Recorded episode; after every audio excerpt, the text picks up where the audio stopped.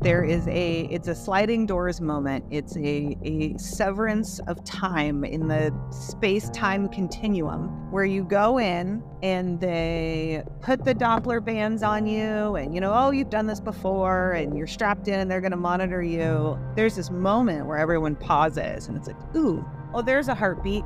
And then they watch it for a minute and they're like oh no that's your heartbeat. And then we're we're going to need the doctor to talk to you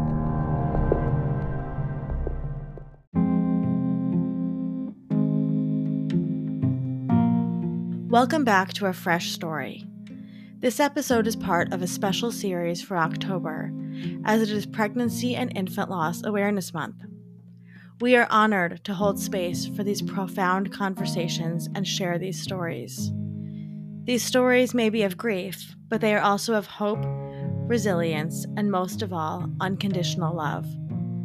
As a reminder, be gentle with your heart. And if you are not able to listen to this episode at the moment, we understand and we're holding you close.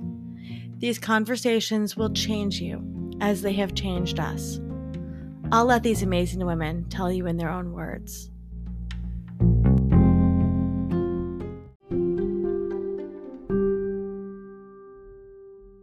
Laura Malcolm is an innovator, an inventor, a founder, and a mother.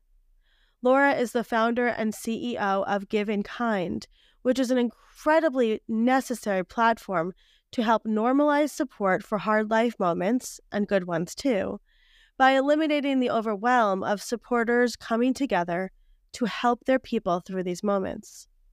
As you can imagine, over here at Fresh Starts, we're huge fans of Give InKind. So when the chance came to talk to Laura for Pregnancy and Infant Loss Awareness Month, I jumped at it.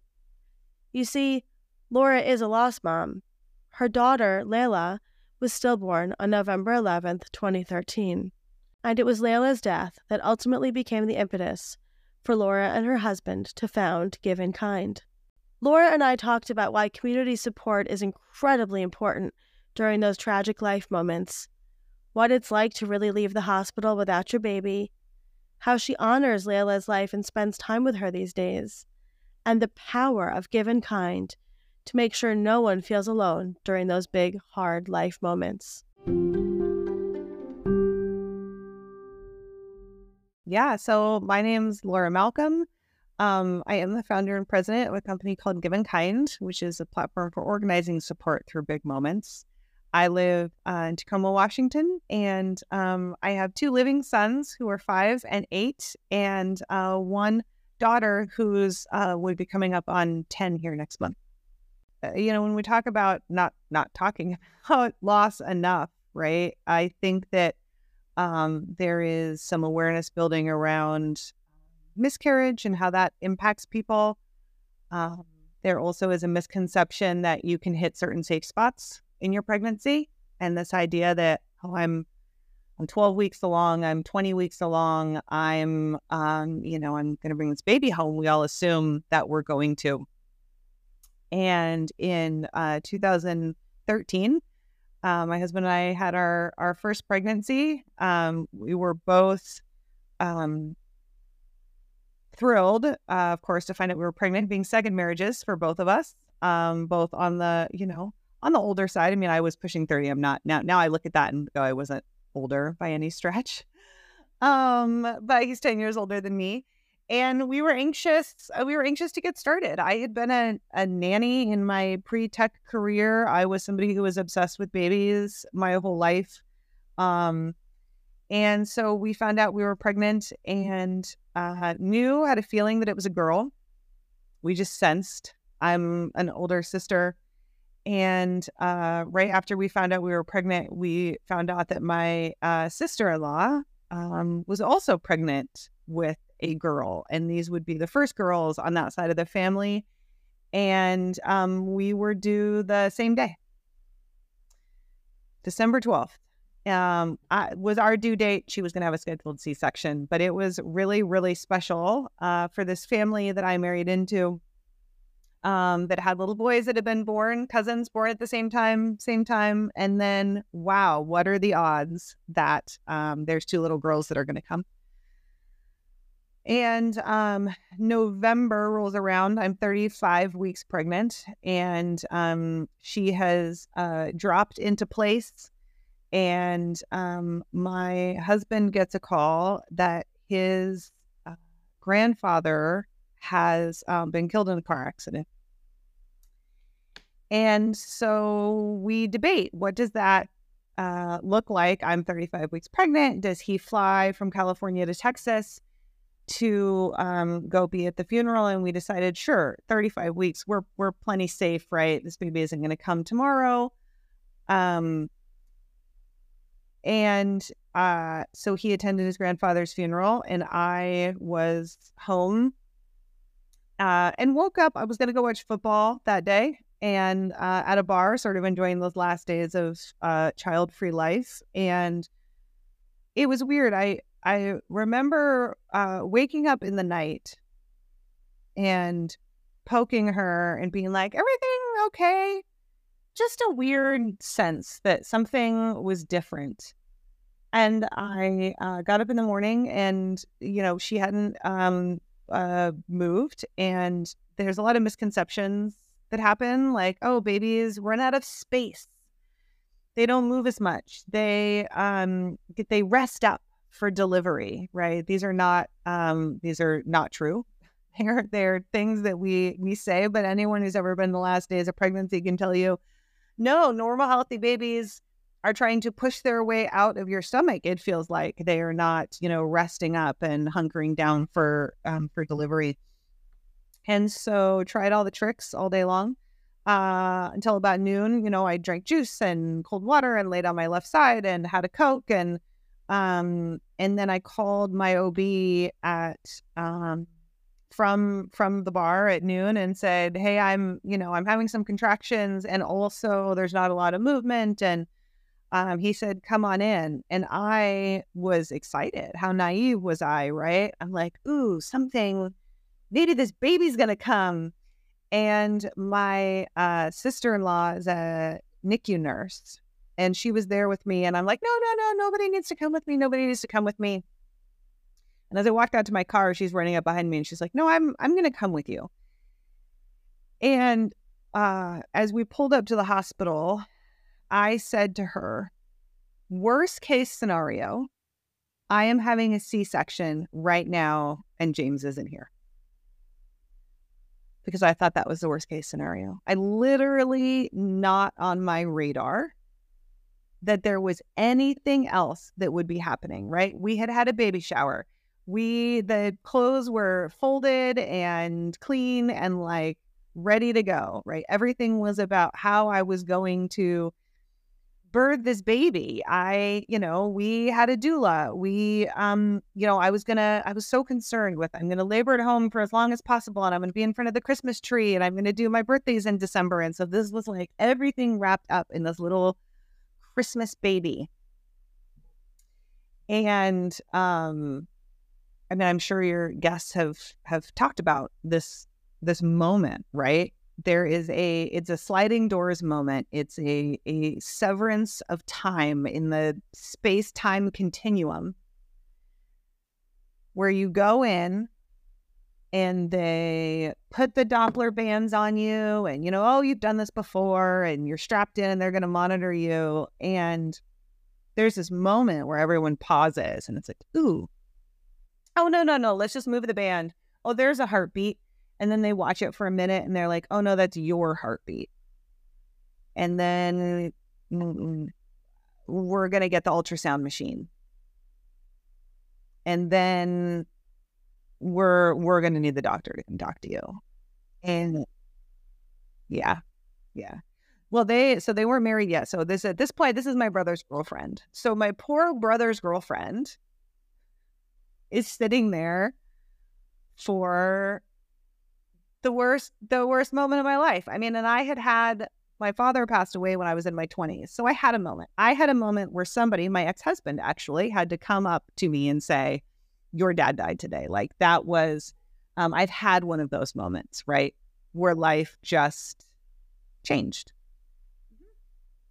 And that this was one of those, right? And they said, I'm sorry, there's, you know, your baby doesn't have a heartbeat. And you're like, well, what does that, what does that, what does it mean? What does that, can you, can you save them? You get her out right now and save her? And talk about the the the wailing right? You hear i mean nobody wants to be i, I feel for the moms who are delivering their babies. And, and which is uh, interesting to think right? Like obviously they're feeling for me. But to be in a room on that floor and hear that sound from someone and all i could say was like i want my baby.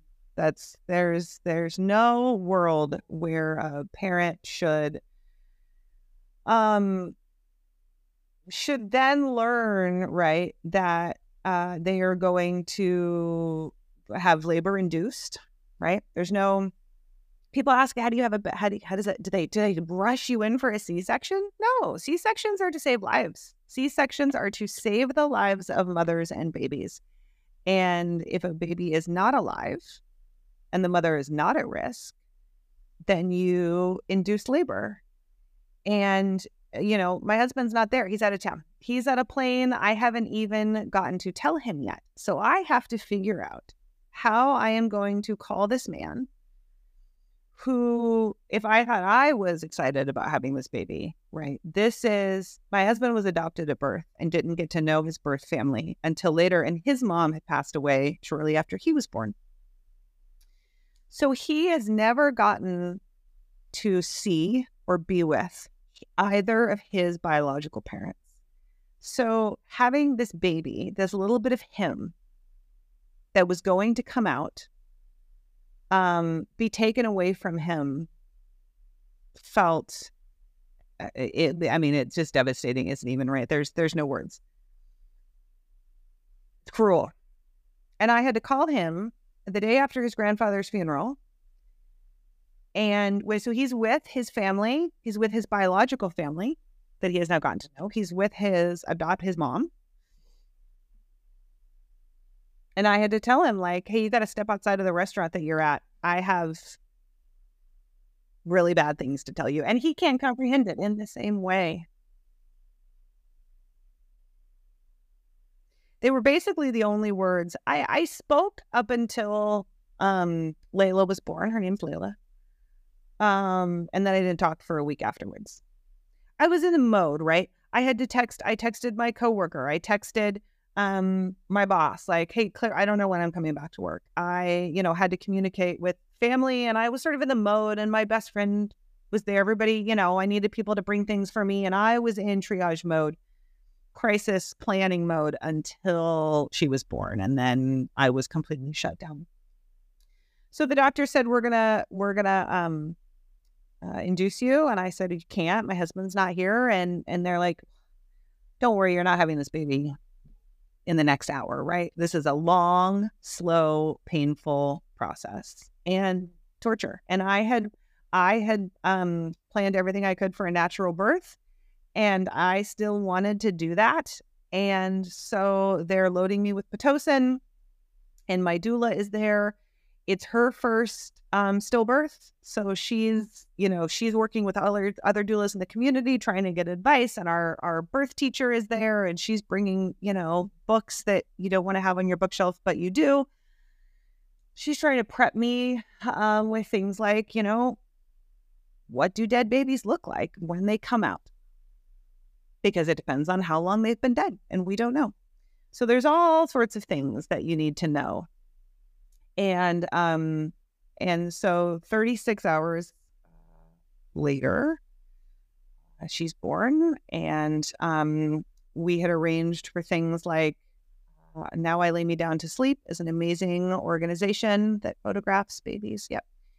And they came and did an amazing job and um my husband did make it you know when and before she was born we just i mean we just laid there and cried and and um they ended up convincing me not to have a natural birth because that was unnecessary. And when my doula arrived, um, she said that the nurses were all lined up outside my door, listening to me in the you know physical and emotional pain, and begging her, "You need to go and tell that woman to get an epidural." Like this is unnecessary.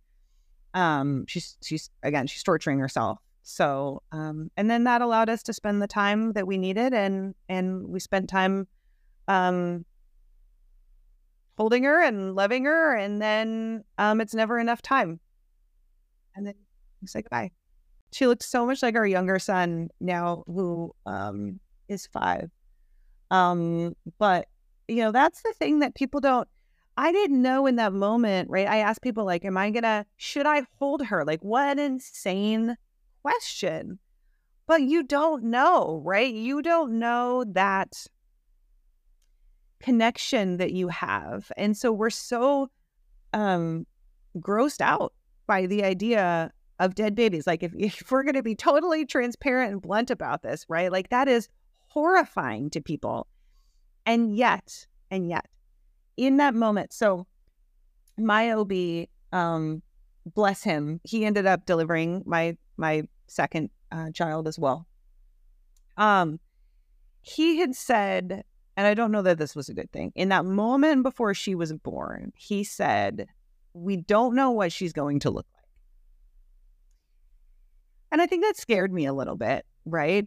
Because it's true, we don't know, right? And and there's there's, you know, time is not a blessing in terms of how quickly babies are born after they pass away in utero. And um he uh you know called for a hat right after she was born. And so I didn't look, right? I had my head turned. And they pick her up and they put her on my chest. And the nurse is whispering to me like she's perfect. She's perfect. You you know look at her. And it's so interesting because there's this moment where she is warm because she has been in my body. And i was like in that in that little moment i could just pretend there is a weight of a warm baby on your chest. That part of all of this was just like my other births. Which then talk about traumatic Ray is going and having babies after this experience, which is a whole nother how I ended up serving on the board of the pregnancy after loss support nonprofit for three years because that experience is big also. But we um uh yeah, she was perfect. We took pictures, dark hair, long lashes, six pounds, nine ounces, like she would have been fine. That's the excruciating part, right? She was an almost seven pound baby at 35 weeks. There was no cord. It was completely unexplained. Like there was no issues with the cord. There was no issues with the placenta. All they can guess is maybe she um, compressed her own cord as she was descending. Like that's how fragile this is. That is how um yeah, that's how fragile this is. Like babies are a miracle. So we stayed with her. They did not have a cuddle cot. Um, we stayed with her for about four hours. She was born late at night. Um, and we I had my best friends go to my house and dig out a um bag of my dad's t-shirts that I kept and I had them bring them, and we wrapped her up in one of those. And that is what they um, took her in. Um, there's decisions to make, which is also insane, right? Like, hi, so before you birth this baby, you have to decide what funeral home is going to pick them up. Are you going to bury them or have them cremated? right i have i have written in the past about um the differences between my my dad and my daughter dying and and the circumstances under which you make those decisions and like i said i'm i'm a like all business go into project management mode but wow it's different when you are um in active labor it's different when you're recovering, right? That's one of the things people don't think about with baby loss is that you're not just grief, like take the worst. You are postpartum. You have given birth to a baby. You have a dinner plate wound in your body. You're lactating. and you are experiencing the worst grief for which there are physical reminders all over your house. Like it's it's the worst of the worst. Um it's it's terrible. I did it in the middle of the night. Um uh there is, you know, they talk a lot about um empty arms and this aching feeling that moms have who've lost a baby. There's so many biological things at play that we don't realize, right? The way that a baby um, pushes their little feet on your tummy when you're feeding them, which helps massage your uterus. The way that when you breastfeed them, it causes contractions, right? All of these things are meant to help the postpartum process. They are all, again, biologically natural. And um, so leaving a hospital without a baby is unfathomable, right? You, I had um, my pillow. My husband wheeled me out, holding my pillow in the middle of the night, like so that no one could see me. You know, it's, um, and then he has to go into the mode you know, it's like, how's Laura? He's so, so I feel for me and all of that. And I, I will, uh, you know, forever be grateful that he let me completely shut down because that was it. I was, I was a shell. I was done. So he drove us home and tucked me into bed, and that was it. I, you know, I, it's so hard to know I did not know that I was supposed to be tracking kicks. And I think there are um, different perspectives on that, and doctors who will say, like, it matters or it doesn't matter. Um, it absolutely matters. It absolutely matters. And I wonder if I would have known, I wonder if I would have known something, right? If I were as hyper aware, if I if I had been looking at that pregnancy the way that I looked at my subsequent pregnancies, I bet that I would have been in the day before because it would have felt different, right? I would have been like, ooh, she dropped. Something is different. Something is, I would have been laying down every night doing those kick counts instead of being like, oh, finally, she changed positions and I'm getting a little bit of a break. I would have woken woken up in the night and instead of being like, hey, everything okay? I would have been like, okay, let's count some kicks because something feels different.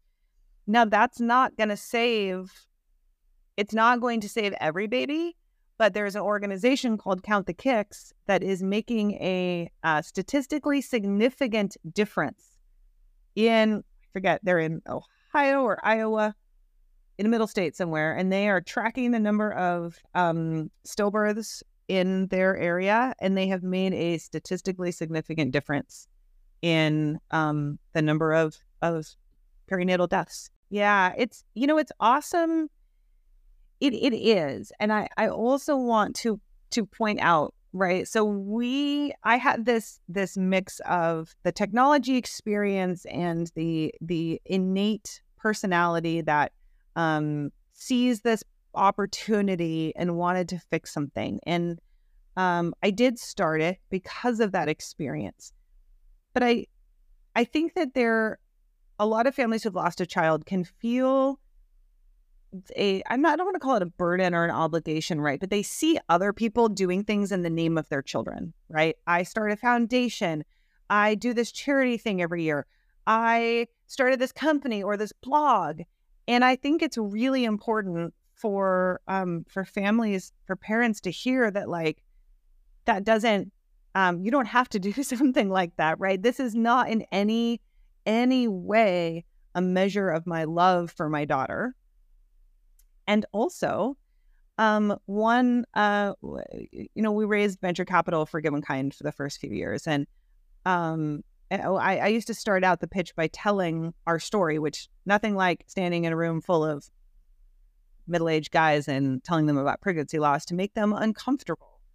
Um, but eventually I stopped telling the origin story and started telling the impact story. And somebody commented on it once and they said, it's, you know, this is not, this isn't her story anymore. It's now the platform's story. And all of the people that it has helped. And so, in some ways, I released her from that, I guess. And that felt you know it's a it's a it's a lot to carry it's a lot for the company to sort of be like this was you know because of her i want this to be this broad support platform. Think about that with my you know my kids a lot my my older son i forget what he was making a wish or throwing a coin in a you know in a wishing well the other day and he's like you know he, he uses all his wishes to wish that his sister were alive I'm like, that's a lot for a little dude. I, I want him to make wishes that are fun for him, not trying to wish his sister back to life, which then is complicated, right? Because if we had them, the children that we lost, we probably wouldn't have the kids we had today. So I don't, so I, you know, I don't believe everything happens for a reason. I think there's a whole lot of um, inexplicable, unreasonable things that happen. So it's um that's so interesting because I think so we're coming up on the 10th we're coming up on her 10th birthday. And um so it was uh November 10th that I um found out she would not have a heartbeat and it was um November 11th that she was born. And for many people 1111 is um, a sign of the angels. And so I love that. And it was actually, I think, one of the nurses who pointed out, hey, you know, her birthday will be 11 11. And, um, but we're, we're 10 years out. And so, like I talk about that sort of, you know, vortex of touching the, the time that, that is for Layla today is it's a lot less. And um, so right after she was born, I went to an amazing um, retreat for lost moms run through a uh, group called um, Return to Zero, um, which is a movie that was made um, about uh, stillbirth, a true story, um, turned into a lifetime movie. And um, I went on this retreat for lost moms and became very close with a group of the moms and saw them every year um, up until recently. And then Eh, you know, we sort of on our last reunion retreat said, gosh, we're, you know, we're all getting 10 years. Like, I think that people, the need for that connection or the need for the time dedicated to the children that we lost becomes less. And I, you know, that sounds, eh, eh, I don't want that to be taken as like we miss them any less you know we we grieve any less but um, you know in our life we we celebrate her birthday and my kids talk about her and um, you know her her pictures hang on our walls um, but you know the the need to sort of have that um, that that time decreases so it's been you know it's been interesting over the last 10 years what that what that process has looked like um I mean, it's it's so much grace. It's so much grace and grace and patience in the beginning. Um, you know, as I've said, I, I hope that I can be hope that that 10 years out. And I, you know, met wonderful people in my early days who were 10 years out from their loss. And um, you know, I I laugh again. I I, you know, love my next children so, so, so much. And they will never replace their sister um, and also, gosh, it's complicated, right? I went on to have two boys after after knowing that I was going to have this little girl.